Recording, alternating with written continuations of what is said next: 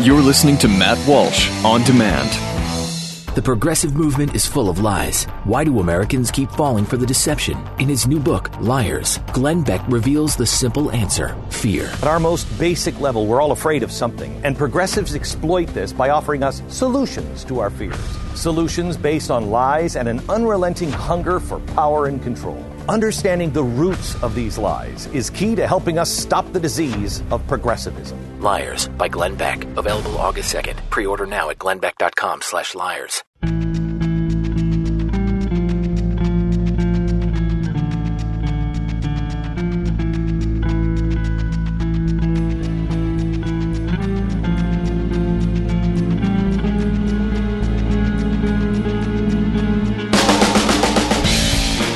What I'm going to do in this episode is, uh, and this is a very original, uh, you know, nobody does this. It's an original idea, but we're going to do a, a mailbag thing. And I get a lot of emails and messages throughout the week, a lot of people asking me to chime in on different topics.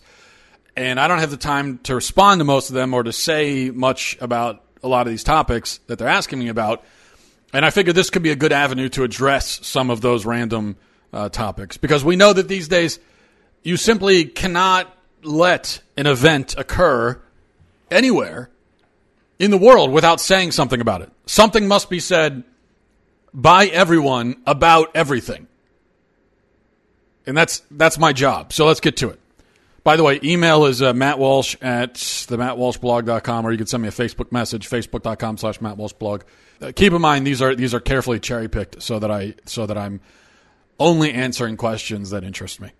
And it's kind of surprising then that my first email is about Pokemon. Uh, Stephanie writes, Matt, change of pace from the Black Lives Matter, All Lives Matter conversations. I really love to hear your thoughts on this whole Pokemon app craze, or what I would call addiction. I just can't help but think it's one more distraction to our phones, something to keep us distracted while driving slash walking, keeps us from actually engaging with other people. I've also recently heard of people finding dead bodies uh, while playing the game, others being lured into robberies. I'm guilty of the typical apps and social media. However, this just seems plain dangerous. I'm going to try and stay away from this one. Um, yeah, I just just the. I mean, it's. I think this thing came out. It, all I know is that I, you know, I, I went online one fine day, like a few a few days ago, and there were all these articles about how Pokemon Go is the next huge craze and everyone's playing it, playing it. And I'm thinking, when did that happen? I, and apparently, it had happened like 12 hours before in the span of 12 hours, it had become this overnight sensation. And now, yeah, just the other day, I went to the gym and there was this group of, I mean, they had to be in their 20s, 20 somethings, not much younger than me, walking, not into the gym, of course, but just walking by it on the road, staring at their phones, just, and I could tell they were playing the game. They were just intently, you know, aimlessly walking. That's how you know. If you see someone just on their phone, pacing back and forth, aimlessly walking in the middle of the street. Either they're on drugs or uh, they're playing Pokemon Go, or maybe both. Now, this is, uh, I, I, mean, I just, I, what is going on? I look. My first thought is grow up. You know, let's just grow up, everybody. Let's grow up. But then I thought, hey, you know, you can't knock it until you try it, and I'm always told that because it's a, on a reg, rather regular basis that something comes along, some craze, pop culture craze. And yeah, I'm the guy saying this is stupid. Why are you people doing this? And everyone says to me, you haven't even tried it. How, how do you know it's stupid? How, how dare you? You know, you don't understand what the game is or, or what it does or why it does anything. How, how could you possibly know? So I thought, let me be open minded this time. Let me give open mindedness a try. Let me actually download the app and give it a shot before I declare ignorant of the facts that it's stupid. So I did. Um, free app. I downloaded it. I turned the game on. And yeah, it, it uses your GPS and camera, makes little uh, Pokemon dudes appear in the landscape of real life through your camera. And uh, then you catch them or whatever. I played it for, I'd say, for 90 seconds. 90 seconds at most, and that was enough. My, my suspicions were confirmed. It's stupid, and it's for kids. It's a game for it's a game for little kids, and I could see how uh, don't get me wrong. Now, uh, maybe an eight or nine year old, I think that they should be out running around, not on their phone, but to, to play it for five, ten minutes as a little kid, I can see how it'd be fun to do. Yeah. But for adults? Now, I know you can't, you can't criticize anything anymore without being accused of hating fun, being a party pooper. And actually, I like fun. I like parties. But I just have this nagging feeling that what we do for fun and the sort of parties we enjoy should evolve somewhat as we grow. You know, that's, I really think that's how it's supposed to work. I'm pretty sure about this. I remember my dad when I was a kid, and he was in his, uh, his mid 30s, early 40s, when I was a little kid. And I remember that he did things for fun, but he didn't do the exact same things I did. Now, he would do the, the things that I did with me, but he wouldn't do them on his own. And look, it's one thing if, like, Pokemon were this one little quirky thing about my generation or, or thing that my generation had become somewhat obsessed with. Just, just one little thing. But it's not. We love superheroes. We love cartoons. We love kid shows like Full House. The whole nostalgia market is just companies repackaging the same silly crap we liked when we were seven and giving it back to us when we're 27 or 37 and we eat it up. So it's not just Pokemon, it's everything. I mean, they're coming out with a new Power Rangers movie, and I know people, grown men, who are hyped to see it. Power Rangers, for God's sake. It doesn't end. Power Rangers. And again, it's well, how you know it's what someone enjoys. How can you judge them? Yes, I do. judge. I judge a 28 year old man who wants to go see Power Rangers by himself or with his other 28 year old friends. He's taking his five year old son. Great. He's going by himself. He he himself is really excited to see Power Rangers. Yeah, I judge that. I judge that. That's not that's not normal. There, there's something wrong here. Here's my thing. I think we need to leave the nostalgia behind and start living in the here and now. That's that's what I'm saying. That's all I'm saying. And it's kind of depressing that all of the things we're nostalgic about, uh, you know, my generation. Not long ago, there was a, I mean, well, it seems like you see something like this on Twitter every Saturday, but there was a hashtag on Twitter. It was something like, you know, hashtag what I miss from childhood or something like that. People were listing the, um, reminiscing about what they miss from childhood. And it was very depressing that check the hashtag, and it's a lot of people my age, and everything they're saying. It's all shows, games, characters, not experiences, not actual experiences, not, hey, I miss um, going out into the woods, uh, spending all day in the woods with my friends uh, with, you know, sticks and pretending they're guns and shooting each other or, you know, building a treehouse or climbing things. That's not what I saw. It was, I miss uh, Doug. I miss the Rugrats cartoon show. That's what I, that's what I, that's what I'm nostalgic for. I just reminisce about this cartoon show that I watched when I was six. They're just products that we ingested. That's our entire life. So that's what I'm saying. Pokemon is not just a thing, it's a symptom. This is our entire life is products. And they're not even products made for adults. Yes, let people enjoy themselves. Fine. I'm not stopping them. But when enjoying ourselves with toys and games becomes our lifestyle, when it takes precedence over being adults, taking on responsibilities, then um, it is a problem and someone needs to say it and expose himself to accusations of hating fun. Again, I don't I don't hate fun. I just have a different kind of fun today than I had when I was five. The only exception is that, as I said, you know, I have I have young kids now, so I'll do things with them that I did when I was five. It's one of the, it's one of the great things about being a parent. I'll dress up like a superhero now, run around the house with my son, uh, who's three years old. But it's fun for me because it's fun for my son. I like seeing him have fun. That's what makes it fun. It's not fun on its own. Okay, running around the house pretending to be Superman, all jokes aside, as an adult, on its own is not a fun thing for me to do. I mean, it's, it's ridiculous. It's not, but I love doing it with him because he's having fun. And that's an experience that I want him to have. I wouldn't do it if he weren't in the house. Okay? If he weren't in the house and I'm looking and I'm saying, well, I want to relax, I'm not putting on the Superman cape and running around the house pretending to shoot lasers from my eyes. Because I'm 30! I'm a 30 year old man. I have a mortgage. I have kids. I have a job. That's, I don't spend my time that way. You, you really shouldn't as an adult. Yet there are adults who dress up like superheroes and go to conventions without kids. Most of them don't even have kids. Hopefully. And they go and they, they call it cosplay and they put on freaking superhero costumes and they go and they hang out. And again, everyone says, well, you can't judge it. They're just having fun. Yeah, but you can judge it. actually, I can. an adult who watches cartoons for four hours a day, I can judge that. I do judge it. And yeah, it's not hurting me. It's not, but I still judge it because it's a stupid thing to do. You, you, you need to grow up, is what I'm saying. I'm sorry. I'm sorry. That's what I mean. Have, haven't we grown up at all? Shouldn't we grow some? A little bit? Shouldn't we grow a little bit? Shouldn't we discover a, another level of life? Shouldn't we plunge deeper into life and discover joys that are that are that are deeper than these these products, these shows and characters?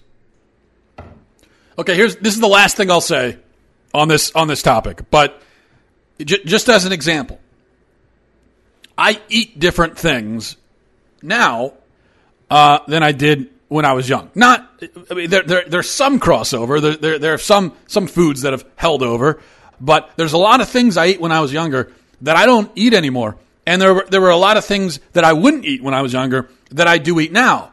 And for instance, now look, I'll still have a, a candy bar on occasion, but I'm not ingesting constantly just like this sugar and candy all the time. I don't need everything to be super sweet all the time. I'm not gonna. You know, when I was a kid, I used to like to go. If I, yeah, I got my little uh, five dollar a month allowance, and I would usually spend it all on candy. And so I would go. I would get pixie sticks, which are just it's just colored sugar, and I would, and they would even sell these. I don't know if they sell them anymore, but these pixie sticks that were the size of a fire hose, and you would just chug all the sugar. And they would even sell what are those? Um, what were those? It was like this gelatinous, sugary substance that you would suck out of a almost like a baby bottle type of thing, and it was just this. And this is the kind of stuff I liked when I was a kid. I don't eat that stuff anymore. I, I just no interest. It sounds disgusting now. I, I have no, yeah. I mean, a chocolate, some chocolate or some chocolate bar, I can still go for, uh, but I'm not obsessed with candy, and uh, I don't that kind of stuff. I don't eat all the time, and I don't need everything to be sweet. And there are things that I remember the first time that when I was a kid, I had an olive, a green olive. I remember the first time I had uh, when I at, at Thanksgiving, and my aunt brought over uh, sautéed Brussels sprouts, and I and I had that, and I hated it. Uh, beer for okay, I don't want to get my parents in trouble, but when I was when I was my, my parents did this thing, which I think is, which I think is smart to do actually, but I don't remember how old. I was twelve maybe. My dad I, I, he would drink beer, you know, at night, and he would pour it into a glass all the time, and you see it kind of frothing up, and it looks like soda. It looks like a root beer float, the kind of beer that he would drink. And I used to always think it looks so good, you know, it looks so tasty. And I would always ask him, "Can I try a sip of it?" And he, of course, he would always say no. But one day when I was 12, he finally said, "All right, take a sip. You can have a little sip of it. Go ahead, take a sip." And I did, and it was disgusting. It was just the worst thing I could not believe. I really was worried about my dad. I thought that he maybe had a mental disorder, that he actually would drink this stuff for fun. I could not conceive of how anyone would drink this and enjoy the taste of it because he wasn't drinking to get drunk. He would have one beer. He liked the taste. And I thought, what do we need? Do we need to get you checked out, Dad? I'm concerned about you, pops, because how could you possibly like this? Now, so that's how I was when I was a kid.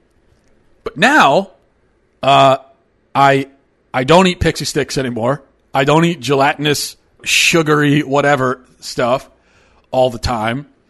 I don't have the same cravings for candy. However, I, I love green olives. I'll get a craving for green olives and I'll eat 50 of them. Maybe not that many. I love sauteed Brussels sprouts. Are great. Okay? They're a great food. I like the taste of beer. I really love the taste of beer. Uh, I see where my dad was coming from. So you look at my diet now, there's food in it that's more bitter, uh, that's uh, more complex. It's, it's, healthier for you in, in many cases the food that I eat isn't bright neon colors. It's not pure sugar. But you can't look at my diet and say, oh, your diet is lame now. Your diet was much more fun when you were a kid. You had a much more fun diet. And you can't look at a 30 year old man who still won't eat vegetables, won't eat meat, won't eat potatoes, but eats freaking pixie sticks. You can't look at him and say he has a more fun diet. No, he, he, he has a diet, he's going to be dead in three years. He has a diet that's killing him, and it's also a very childish, ridiculous diet because his palate has not developed as it should. My diet now, it's not perfect, by the way, but these things that I enjoy now that I hated when I was a kid, I've discovered I've learned that they are very enjoyable. They're, they taste very good because I've grown. My palate has grown and evolved and developed and matured. And so now it's not that my diet is less fun than it was. It's more fun. It's more complex. It's it's wider. It's bigger. There's more that I can enjoy. And the reason why I don't eat pure sugar is because it's boring. For, one thing, basically it's boring now. Just just to chug pure sugar as a kid, yeah, you're very simple. You like that. But as an adult, yeah, I like to have something that's sweet, but I would like it in a in a in a, a meal of some kind. You know, give me a pie. Don't just give me the sugar from the pie. Give me the the full pie, and I might eat the whole thing because I love pie. But I needed the complexity of it, and I, and I still really enjoy it. So that's what I'm saying when it comes to really everything. That yeah, there's some things you still enjoy as an adult. It's not like your entire life has to change, but and it's not as though you stop having fun as an adult, but your fun changes because you grow and mature and your palate becomes more mature and can recognize things and appreciates things that it didn't appreciate before. That's how it's supposed to be. So it's really that you're actually having a deeper sort of fun because you, you, you can you can discover things and you can appreciate things that you couldn't before. That's why as an adult I'm not going to sit. When I was a kid, if my parents would let me, and they didn't, but I could have sat for six hours and watched cartoons on Cartoon Network. I could have done that if I had been allowed to. And I would have really enjoyed it. I don't do that now. Um, I don't do that now. And it's not because my life is more boring, but it's less. I, I actually I don't do it because I see that's too a little too simple. If I'm going to sit down and watch something, I can still watch something that's fun and enjoyable, but I need a little bit more than that because my palate is more complex now. And because I'm a deeper person now than I was when I was five. And so I need more to really enjoy it. The reason why I don't watch cartoons for six hours is because it's boring. It's boring. I, I here's I'm as an adult, we're too intelligent and have experienced too much to be sucked into a cartoon for six to seven hours in a day. You know, not to mention we have too many other things going on in our lives. I think that's how it's supposed to be. Okay, next email. Next, this is from Steve. He says, Matt, the GOP put in its platform that porn is a public health crisis. What do you think about that? Do you agree? Do you think the GOP needs to talk about porn at all? Uh, yes, this was a story that interested me this week. Uh, you know, here's the actual language the GOP added to its platform this week, or or will add, debated adding. So here's the actual language.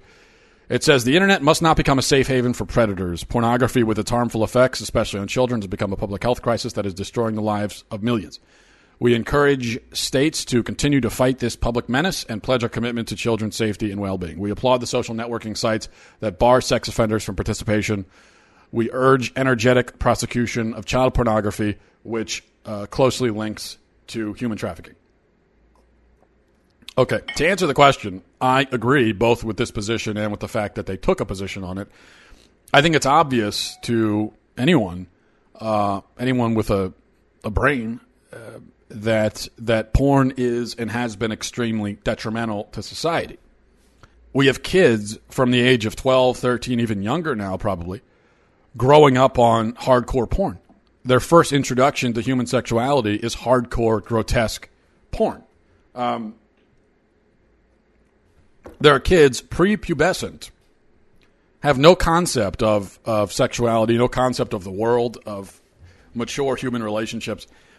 And they're ex- being exposed to and uh, ingesting just depravity and perversion that your average 40 year old 100 years ago would have never seen or even heard of.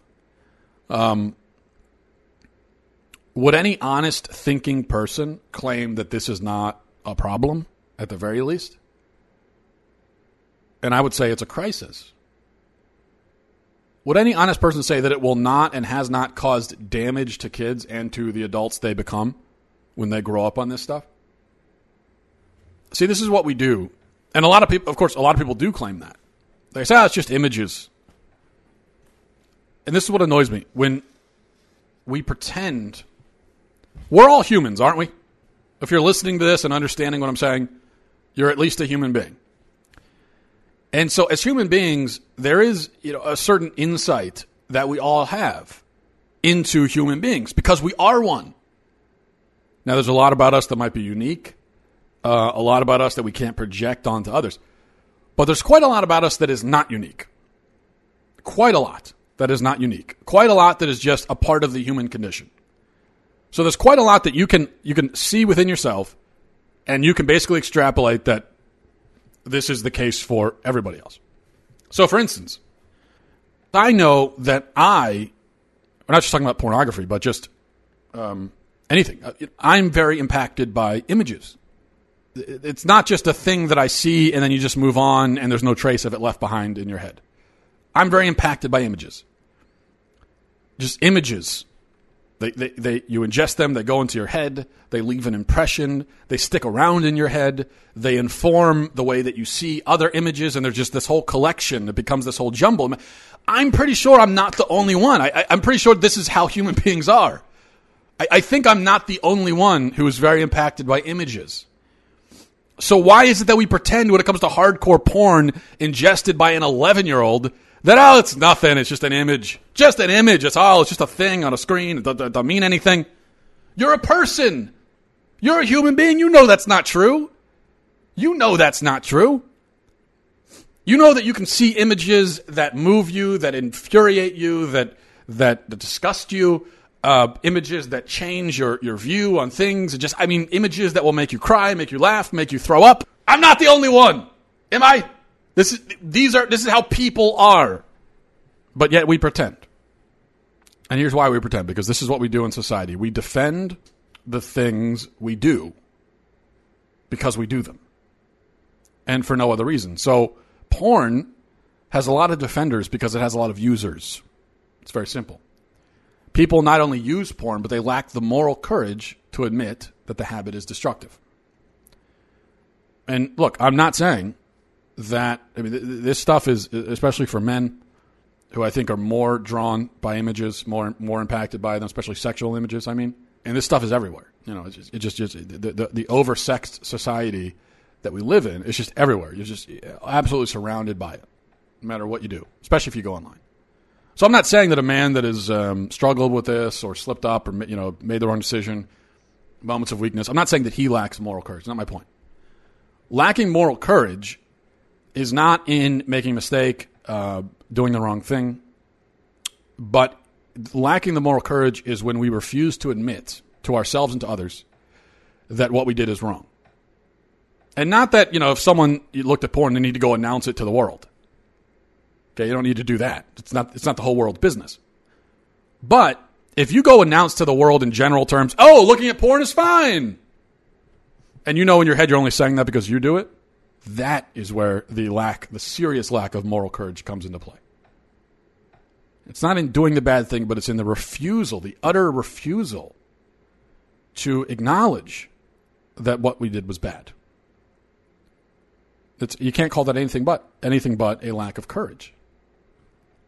It doesn't have to be that way, uh, by the way. It, it's possible to do something, to have a weakness, a temptation, but admit that it is a weakness and it is a temptation. It is possible to do that. Just because you indulge in or have indulged in a sin, whatever it is, doesn't mean you have to defend the sin. You don't. What do you think the definition of hypocrisy is? I bet you, a lot of people would say saying one thing and doing another is the definition of hypocrisy. But it's not. That's not the definition. And if you think that's the definition, then you will think, therefore, that if you do a bad thing, you should not say it's bad because then you'll be hypocritical. Wrong. That's not hypocritical. You know what that is? That's honest. That's the opposite of hypocrisy. Hypocrites are those who claim to believe what they do not believe. And just just because your actions don't always line up with what you say, that doesn't mean you don't believe what you say. It just means that you're weak, and we all are. Um, for instance, you know somebody uh, gets into a fight, gets very angry, punches another guy in the head. You can't look back at his past and find areas where he said violence is wrong and then assume that he's a hypocrite. Like he didn't actually believe that violence is wrong. No, he knows it's wrong. It's just he made he made the wrong decision. He got he got he got very angry and he, lost himself and, and he did the wrong thing. It doesn't mean that he, he wasn't serious when he denounced violence. It just means that he's a, he's a, he's a weak person, flawed, like we all are. So hypocrites are not people who say porn is bad and then in a moment of weakness look at porn. No, those are flawed but honest people. And it takes courage to denounce something you yourself do or have done. It takes courage as long as you don't do it in a self righteous way. As long as you don't say, I'm better than people who do it. As long as you don't put yourself on a pedestal and say, I'm the example, I'm better, all you guys are horrible, I'm the best. Okay, that doesn't take courage. That, again, is cowardice, um, pride, dishonesty. But if you simply say, listen, this is wrong, this is wrong, and you just say it in general terms, you know, you're not, you just, it's wrong, it's a wrong thing. That takes courage because you are confronting your own sin. It's not hypocrisy. Hypocrisy is saying you believe something when you don't. So, really, um, people who say they believe porn to be neutral or even beneficial and then go ahead and look at porn, yeah, their actions and their words line up, but they are the hypocrites. Do you know why? Because their words don't line up with their beliefs. They don't believe, and they know they don't believe that porn is actually good. They know that. Everybody knows it. It's a shameful thing. We all recognize it instinctively. So they're hypocrites. Porn becomes a compulsion, a diversion, an obsession. It, lessens us, dehumanizes the viewer and the viewed, the voyeur and the exhibitionist. It warps our understanding of human sexuality. It turns us into a, turns people into commodities, into drugs. You know, a thing, a thing, an object to be consumed. It's a selfish, even violent pursuit. Something devoid of love, of humanity, of sacrifice. That's what it is. That's what it's. That's what it does. That's why it's bad. There's no difference between porn and prostitution. The only difference is that there's a third party involved behind a computer screen, but that doesn't make it better. I mean, if anything, that makes it worse because all you've done is involve more people. So I always think it's funny when people draw this line between porn and prostitute. No, this is you know, a, a someone who's who's in a porn even online is uh, having sex for either money being paid directly or um, attention or for something. I mean, they, they are getting something out of it. They are being paid essentially for sex, and everyone else is paying for the sex. Um, now you might not be paying. You know, it doesn't mean well, I'm not. I don't have. I, am not subscribed to a pr- premium porn site. It means I'm not paying. No, you're paying through ad hits or whatever. You're paying. You're paying for it somehow, and so it's the same thing. Only prostitution has fewer defenders than porn, and I find that absurd because if you're anti one, you ought to be anti the other. Should politicians have a position on porn? Sure. Why not? It's something that affects society, it affects the country. Why shouldn't they take a stand on it? Next, from Adam. Matt, looking for a new bourbon to try. Recommendations. This is a. I get this question probably 80 times a day, and I like it. It's great. Um, recommendations, absolutely. Uh, I don't know how versed you are, but if you haven't tried Four Roses single barrel, give that a shot. That's a go-to for me. Should run you about 40 bucks. I've recently had a lot of Henry McKenna, um, bottled in bond, 10 years. Very solid. It's also cheap, 30 bucks. I think it's about $30. So pretty cheap stuff, very good. Well, you can't go wrong with Makers, but I'm, I'm sure you've had that before. Woodford, of course. Booker's and Blanton's are great, but more expensive. If you haven't had Noah's Mill, that's something that I've I've had more recently. You should try that. Serious stuff, maybe about 115 proof, I think, 114 proof. Heavy hints of vanilla and oak, which I love in a bourbon and I'm no expert, by the way. I'm just um, I'm uh, not a connoisseur. I'm I'm, I'm right now at the level of enthusiast, and that's all. Connoisseur is the next level, and I'm, I'm of course not there. But I, but but try those out. and Let me know what you think. All right. Next from Kayla, Matt, big fan. I have a different sort of question. I like those. The female Ghostbusters. What do you make of the fact that they felt the need to remake the movie with females? Will you see it? Is this more PC nonsense? Okay. This one I will judge without trying it. No, I have not seen it. I won't see it. Yes, it is more PC nonsense. PC in the sense that we're supposed to care. This is what annoys me about the female Ghostbusters thing. I wouldn't care if they just did it and that's it. You know, and they put the movie out and it's stupid and bad and, and, and whatever. And there are a lot of stupid bad movies. But it's uh, the fact that we're supposed to be proud or something, that we're supposed to applaud these multimillionaire celebrity women for having the courage to star in a Ghostbusters film. That's where it becomes, and we you know, we've heard for months now that there's this misogynistic backlash against uh, Ghostbusters because people are mad that females are in it rather than males. And no, that, see, that's not what it is. The, the, the backlash, there's a few elements to the backlash. There's first the element that there really isn't much of a backlash, but it's really conjured up by, by liberals who are trying to, you know, seem like heroes for supporting a Ghostbusters film. So there's not really a serious backlash. Most people don't care that much. But to whatever extent there is a backlash, it comes on two fronts. Number one, there are people who say this is a 30 year old film, uh, comedy film that starred some comedic legends, and now you're doing the second sequel to it minus all of the original actors, the original writers, the original director.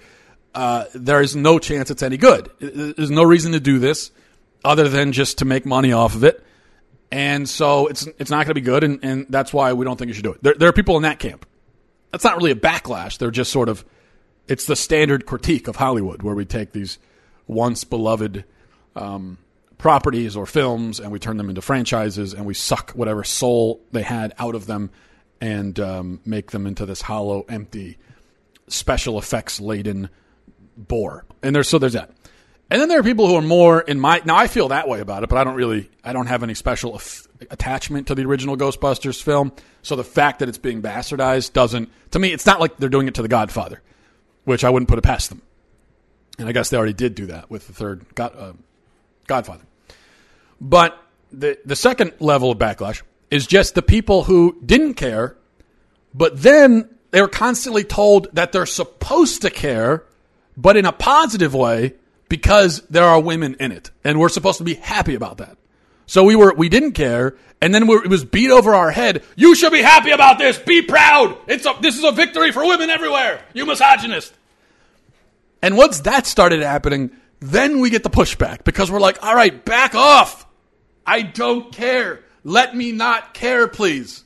No, I, it doesn't matter. I, it, it is not significant at all that there are women in the Ghostbusters film. Sorry, go away. Please. And that all of a sudden is the is the backlash. That's what it is. So, yeah. And as far as the film, as I said, you know, it's uh, this goes back to the first conversation a little bit. These types of, of films are not designed to be good, you know. They aren't shooting for quality or creativity or anything like that. They aren't telling a story because they feel like this is a story that's worth being told. Uh, and this is the case with the new Ghostbusters, or with any of these, with with with at least many of these franchises, many of these movies that they make eight thousand sequels to and remakes and everything else. I mean, take Spider Man. How many Spider Man films have there been? Not only how many Spider Man films, but how many times has the origin story of Spider Man been, been told on film or on TV in just the last like twenty years? It just it's not even they keep making the movies. They keep making the same movie of the kid being bitten by the radioactive spider and then learning that he can crawl on the walls. And you think they keep telling the story. Is it because the story is so deep and just so incredible? It's like there's so much in it. There's just so many layers to unpack that you could just keep telling the same story over and over again and find different angles and find different things in it? Is it like that? Is, is it really, is the origin story of Spider Man like the origin story of Christ?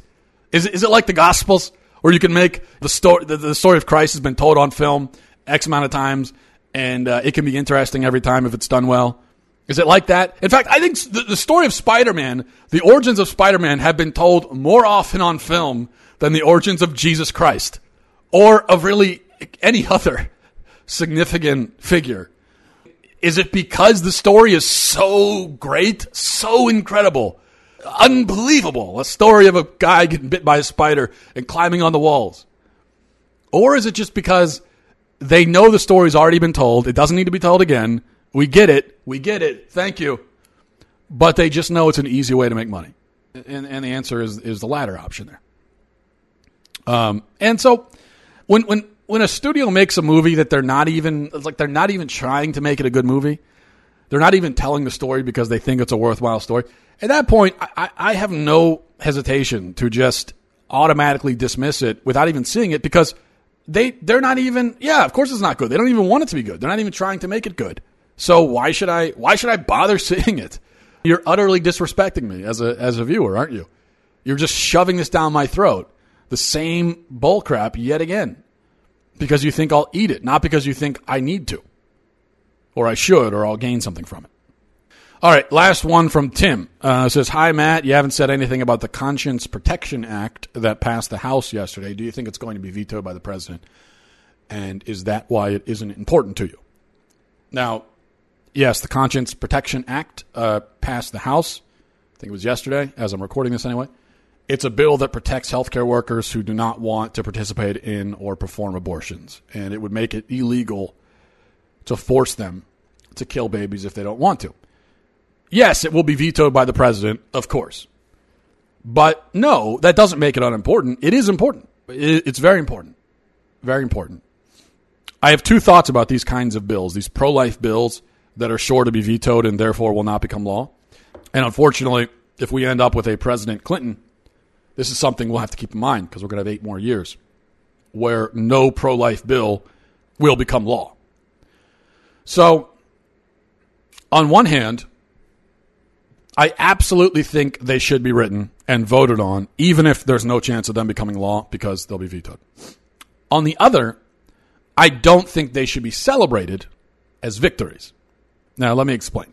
Republicans should be doing whatever they can to keep the slaughter of the unborn in the front pages and at the front of people's minds. They should be doing whatever they can.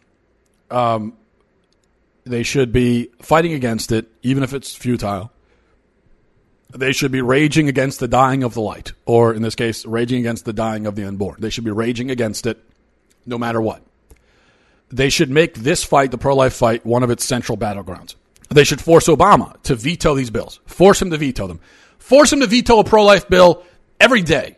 That's bad. That's better than having him not veto any bills because the bills don't exist. But passing a pro life bill through a Republican held House should not be seen as a victory because it's not. It should be seen as an utterly automatic thing. It should be seen as congressmen doing their jobs, just doing exactly what they should be doing, period.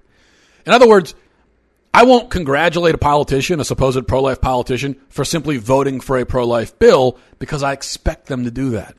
That is their job.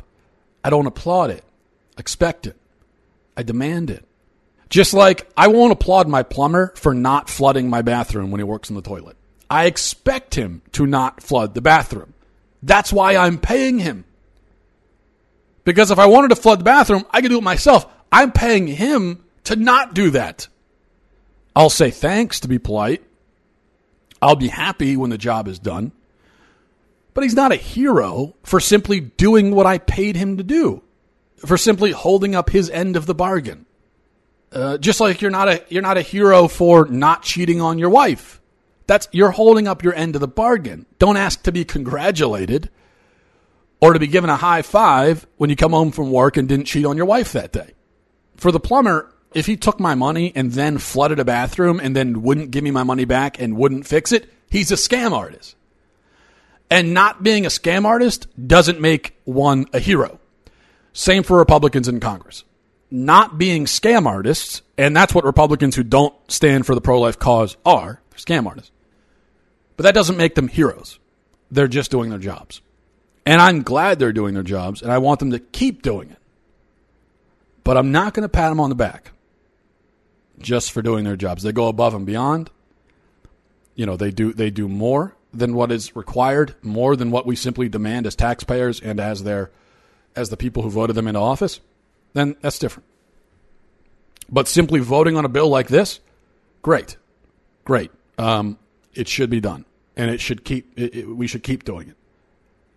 But if you want a pat on the back for it as a congressman, I'm not going to give it to you because you're doing exactly what you could should do, exactly what any of us would do if we were in your position.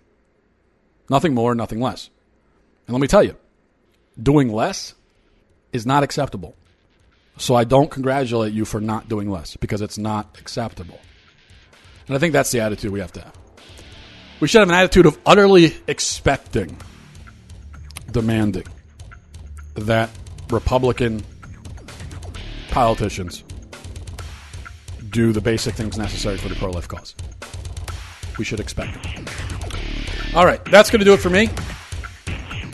Uh, I will talk to you guys next week. In Cruce Salus. Godspeed.